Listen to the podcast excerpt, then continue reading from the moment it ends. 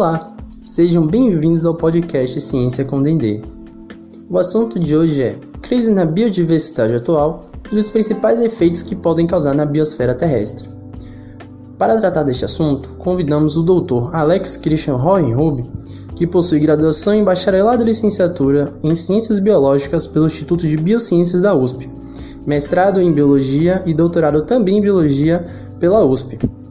Possui ênfase em evolução, crise na biodiversidade atual e paleoecologia. Atualmente é professor adjunto na Universidade Federal da Bahia. E vamos partir para a primeira pergunta. Ah, de acordo com cientistas, estamos entrando em uma nova época geológica, chamada de Antropoceno, devido à capacidade humana de alterar diversos aspectos do planeta em escala global. Afinal de contas, o que é o Antropoceno e quais as perspectivas para o futuro da vida no planeta? Antes de mais nada, obrigado pelo convite. É, então, essa pergunta tem dois componentes. Primeiro, o que é o Antropoceno? A história geológica da Terra é dividida em diferentes fatias e uma fatia que está sendo proposta é o Antropoceno. O que é o Antropoceno? É justamente um momento na história da Terra em que a nossa espécie se transformou uma força geológica a nossa espécie se equipara, de certa forma, à força dos vulcões, à força das tempestades, dos terremotos e por aí vai. E o que a gente precisa para definir uma dessas fatias do tempo geológico é um registro desses acontecimentos em rochas sedimentares. Então, a nossa espécie ela vem alterando o planeta de formas bastante contundentes, ao ponto de as nossas atividades serem registradas nessas rochas sedimentares. Então, rochas sedimentares atuais ou sedimentos que ainda não se transformaram em rochas, eles já contêm assinaturas de variações em concentrações isotópicas de alguns elementos em função da queima de combustível fóssil, também tem partículas de carvão, de concreto, de plástico, por aí vai. Ou seja, daqui a alguns milhares ou milhões de anos, pessoas, ou seja lá o que é que estiver no planeta Terra, vai poder escavar essas rochas e encontrar lá evidências da nossa ocupação e dessa nossa transformação em escala global. A segunda parte é qual a perspectiva do antropoceno para o futuro da vida, a gente pode dividir em duas partes. Bom, antes de mais nada, a vida vai continuar, isso é seguro.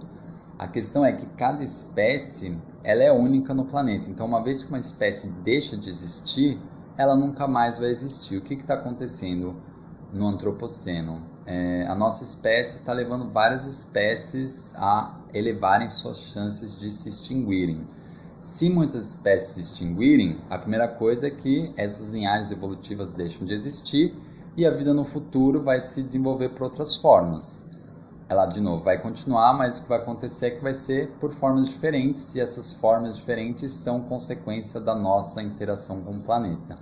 E para nossa espécie particularmente, como a gente depende muito dessas outras formas de vida, a gente vai pagar o preço por contribuir contribuir não, é basicamente causar a extinção de todas essas espécies.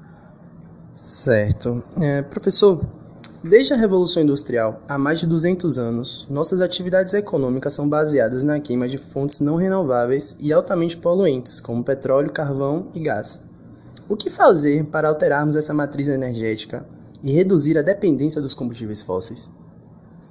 Essa é uma pergunta bastante complexa que provavelmente não sou a pessoa mais gabaritada para dizer, mas o fato é assim, a humanidade ela já possui é, tecnologia o suficiente para sair dessa matriz vinculada ao petróleo, ao carvão, enfim, é, combustíveis fósseis. Mas existe um lobby muito grande de quem vende esse produto, porque eles ganham muito dinheiro. É, então, essencialmente, o que precisava era força política para que as coisas começassem a mudar. É, e também nós, enquanto indivíduos na sociedade, a gente precisa se educar sobre essas questões e começar a pressionar os governantes e é, levar isso em conta quando a gente for eleger os futuros mandatários do país ou de qualquer parte que seja, que isso deveria ser algo importante em como a gente definem quem que a gente vai votar. Certo. Um, em toda a história da Terra, ocorreram cinco eventos de extinções em massa, e cientistas advogam que estamos entrando em uma sexta, na qual, na qual 75% das espécies do planeta podem desaparecer. Diante disso, caso esses de desaparecimentos ocorram, qual a magnitude dos impactos que serão gerados nos diferentes ecossistemas do planeta? É... As magnitudes vão ser, assim, bastante intensas. É, vai mudar, então, por exemplo, florestas vão deixar de existir, é, espécies de grande porte, por exemplo, emblemáticas da África também vão deixar de existir. O que é mais fácil de pensar e que faz com que as pessoas sintam isso mais na pele, por assim dizer, é pensar quais são as consequências disso para a nossa espécie. De novo, a nossa espécie depende muito da existência das outras espécies. As outras espécies são responsáveis por purificar o ar, por garantir umidade, regime hídrico, formação de solo, manutenção de solo, que tudo isso é vital para a nossa existência.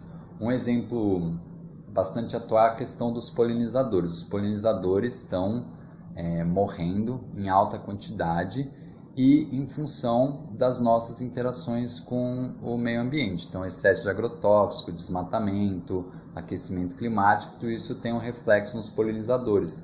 E a extinção dos polinizadores vai ter um reflexo na nossa vida, porque é, boa parte das culturas que alimentam a nossa espécie dependem dos polinizadores. Tem alguns lugares do planeta, por exemplo na China, que devido à escassez de polinizadores, tem pessoas fazendo o trabalho dos polinizadores. A diferença é que na China, mesmo que seja mal remunerado, alguma coisa é paga para a pessoa fazer esse trabalho, enquanto que os polinizadores fazem esse trabalho de forma gratuita, que é o conceito de serviços ecológicos. Ok. de acordo com a Organização das Nações Unidas para Alimentação e Agricultura, a FAO, a sigla em inglês, as produções agrícolas cresceram cerca de 126% de 1970 até os anos 2000. Projeções apontam que as produções aumentarão em 55% até 2030 para alimentar humanos e animais que consumimos. Entretanto, atualmente, há alimento suficiente para abastecer todo o planeta, e mesmo assim, vê-se a derrubada de florestas para a confecção de pastagem. Eu gostaria de saber quais os impactos que a conversão de uma paisagem natural, como por exemplo a floresta amazônica, para uso agrícola pode gerar no planeta. Tá, aí eu vou aproveitar e vou focar no caso da Amazônia, porque é um problema complexo. A própria Embrapa tem estudos que mostram que é possível você transformar áreas é, que hoje em dia têm baixa produtividade em áreas de grande produtividade. O problema é que isso exige investimento e o retorno financeiro vai ser em médio e longo prazo. É muito mais barato e muito mais fácil você desmatar plantar, abandonar e seguir esse ciclo. É, mas enfim, eu divergi um pouco, mas a questão é assim, como que essa atitude pode impactar? A Amazônia, particularmente, ela é vital para o funcionamento climático da América do Sul e do mundo de certa forma. A Amazônia ela é responsável por irrigar a parte mais rica da América do Sul. E à medida que a gente vai desmatando a Amazônia, ela vai perdendo essa capacidade e esse processo ele não funciona de forma gradativa. A floresta tem um, uma capacidade de resistir a essas agressões até que chega um ponto que ela não tem mais essa capacidade. Quando chega esse ponto, ela, o sistema vai ruir, vai implodir, então vai deixar de ter a floresta amazônica. E com isso, todo esse processo que ela é responsável por circular as massas de é, umidade pelo continente vão ruir. Ou seja, numa, perspectiva das mais pessimistas, o Brasil tende a virar um grande deserto só com as regiões próximas à costa é, com bastante umidade. Ou seja, os riscos são bastante grandes e a gente está, segundo estudos, se aproximando desse limiar de até quando a gente pode é, o quanto que a gente ainda pode desmatar. Ou seja, o que precisa ser feito é mudar a mentalidade. Tem que pensar um pouco no lucro a longo prazo e fazer com que as áreas que já estão desmatadas elas sejam melhor aproveitadas e não continuarem nesse processo de desmatar para ter lucro rápido e pouco gasto. Entendo. Segundo a organização não governamental World Wildlife Fund, o homem está consumindo 30% a mais dos recursos naturais que a Terra pode oferecer. Se continuarmos nesse ritmo predatório de exploração dos recursos naturais, em 2030 a demanda atingirá os 100%, ou seja, precisaremos de dois planetas para sustentar o mundo. O que fazer para que a sociedade mude seu estilo de vida para que se possa garantir a sustentabilidade do planeta? Mais uma pergunta complexa, onde muitas abordagens diferentes são válidas. Por exemplo, esse podcast é uma iniciativa de sensibilizar as pessoas para mudarem. Porque o que acontece, a gente vive num sistema econômico em que se valoriza o consumo. E na verdade, o consumo é fundamental para que o sistema funcione. A gente visa o crescimento eterno. Se não está crescendo, a economia não está saudável.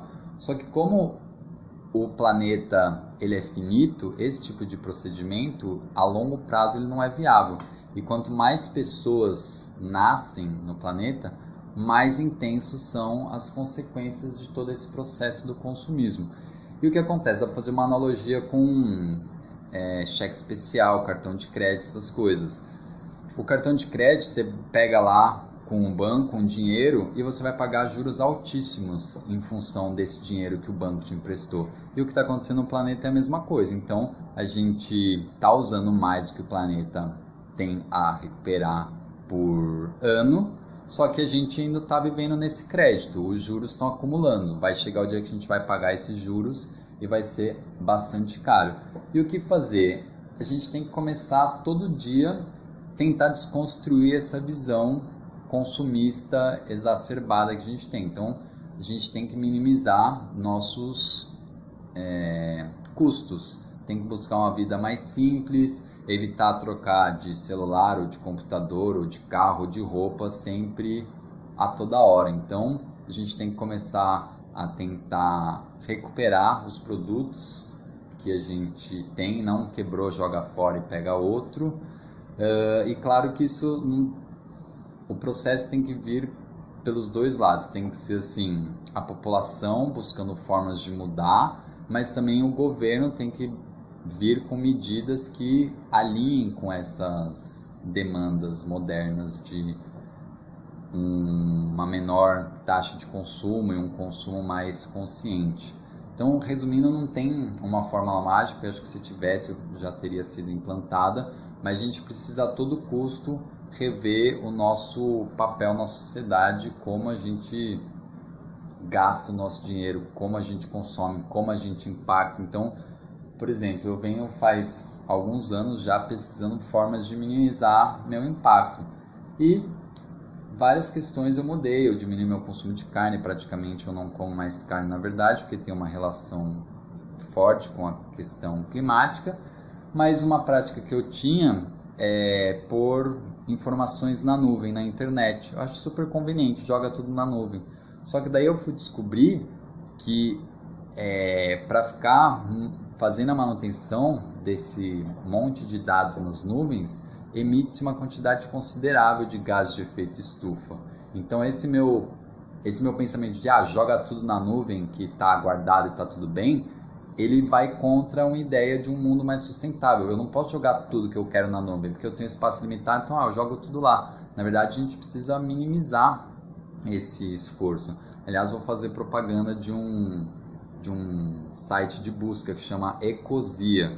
Toda vez que a gente faz uma busca despretensiosa no Google, libera-se entre 1 a 10 gramas de gás carbônico na atmosfera. Você pensa, ah, mas é só um, entre 1 e 10 gramas, não é nada na escala individual não é nada, mas como o Google processa 3,5 bilhões de buscas por dia, isso se torna impactante. E tem essa alternativa, que é a Ecosia, que é, eles revertem 80% do, do lucro deles para plantar árvores. Inclusive, eles têm um programa no Brasil. Ou seja, é uma forma de minimizar o seu impacto quando você faz uma busca na internet. E hoje em dia eu fico até pensando, eu preciso mesmo buscar isso na internet? Não tem outra forma de resolver? Porque antes de pensar nessa questão, eu simplesmente usava, que é o grande questão. A gente faz sem se preocupar ou sem estar educado para perceber os impactos disso.